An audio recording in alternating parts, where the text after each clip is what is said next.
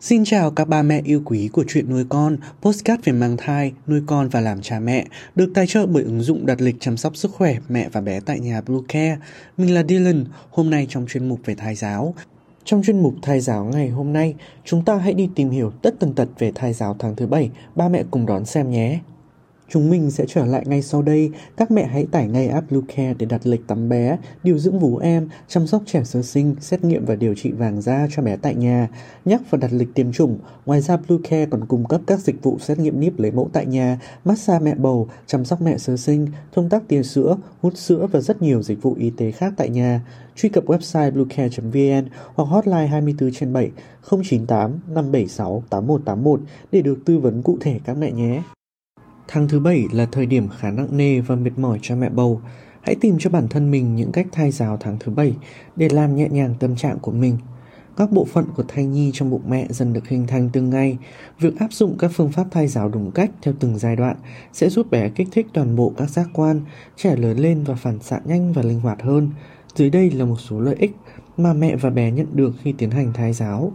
Phát triển ngôn ngữ ở trẻ Em bé được thai giáo đúng cách sẽ trở nên thông minh hơn, chỉ số IQ có thể tăng lên nhờ bố mẹ giúp phát triển nhận thức sớm. Việc thai giáo còn có thể giúp trẻ phản xạ một cách tốt hơn. Thai giáo còn làm tăng chỉ số cảm xúc ở trẻ, giúp bé tăng khả năng nhận thức, hiểu và truyền đạt sau này. Thai giáo là con đường ngắn nhất có thể gắn kết tình thân giữa bố mẹ và thai nhi. Thực hiện thai giáo còn giúp mẹ bầu giảm thiểu tình trạng trầm cảm.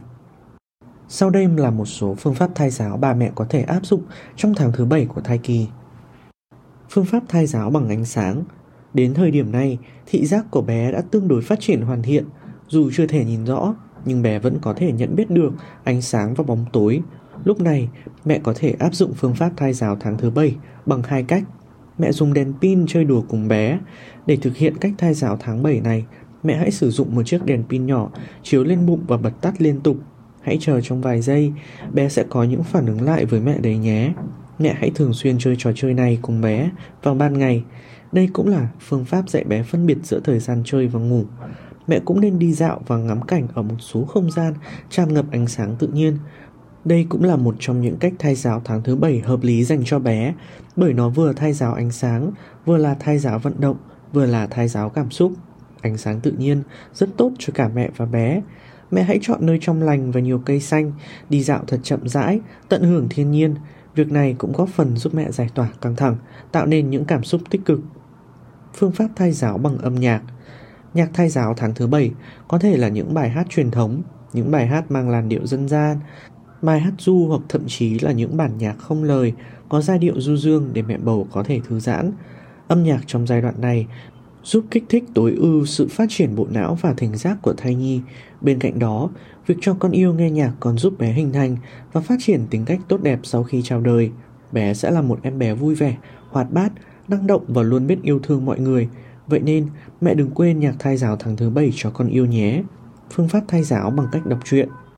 Cuối tam cá nguyệt thứ hai, bé đã bắt đầu nghe được những âm thanh bên trong cơ thể mẹ không chỉ vậy, bé còn có thể phản ứng lại với những gì mà bản thân nghe được bằng cách di chuyển người hay giật mình. Thế nên, giai đoạn này mẹ hãy thực hiện chuyện thai giáo tháng thứ 7. Chuyện thai giáo tháng thứ 7 giúp bé phát triển kỹ năng ngôn ngữ rất tốt sau này, vốn từ của bé cũng trở nên phong phú hơn. Ngoài khả năng học hỏi và tiếp thu của bé cũng tốt hơn, bên cạnh đó, đọc truyện cho bé nghe còn giúp bộ não phát triển một cách tối ưu. Sau khi chào đời, bé sẽ cảm thấy quen thuộc với những câu chuyện mẹ kể lại. Chưa hết, sự lặp đi lặp lại trong lời nói cũng giúp làm tăng khả năng tập trung của trẻ sau khi rào đời. Việc đọc truyện trong thai kỳ cũng chính là một trong những cách để mẹ bộc lộ tình yêu thương của mình với con, giúp bé có thể cảm nhận được sự quan tâm, lo lắng để xây dựng nên nhân cách của trẻ. Bên cạnh đó, việc này còn giúp bé trở thành người có ích, có trách nhiệm và giàu tình thương với mọi người.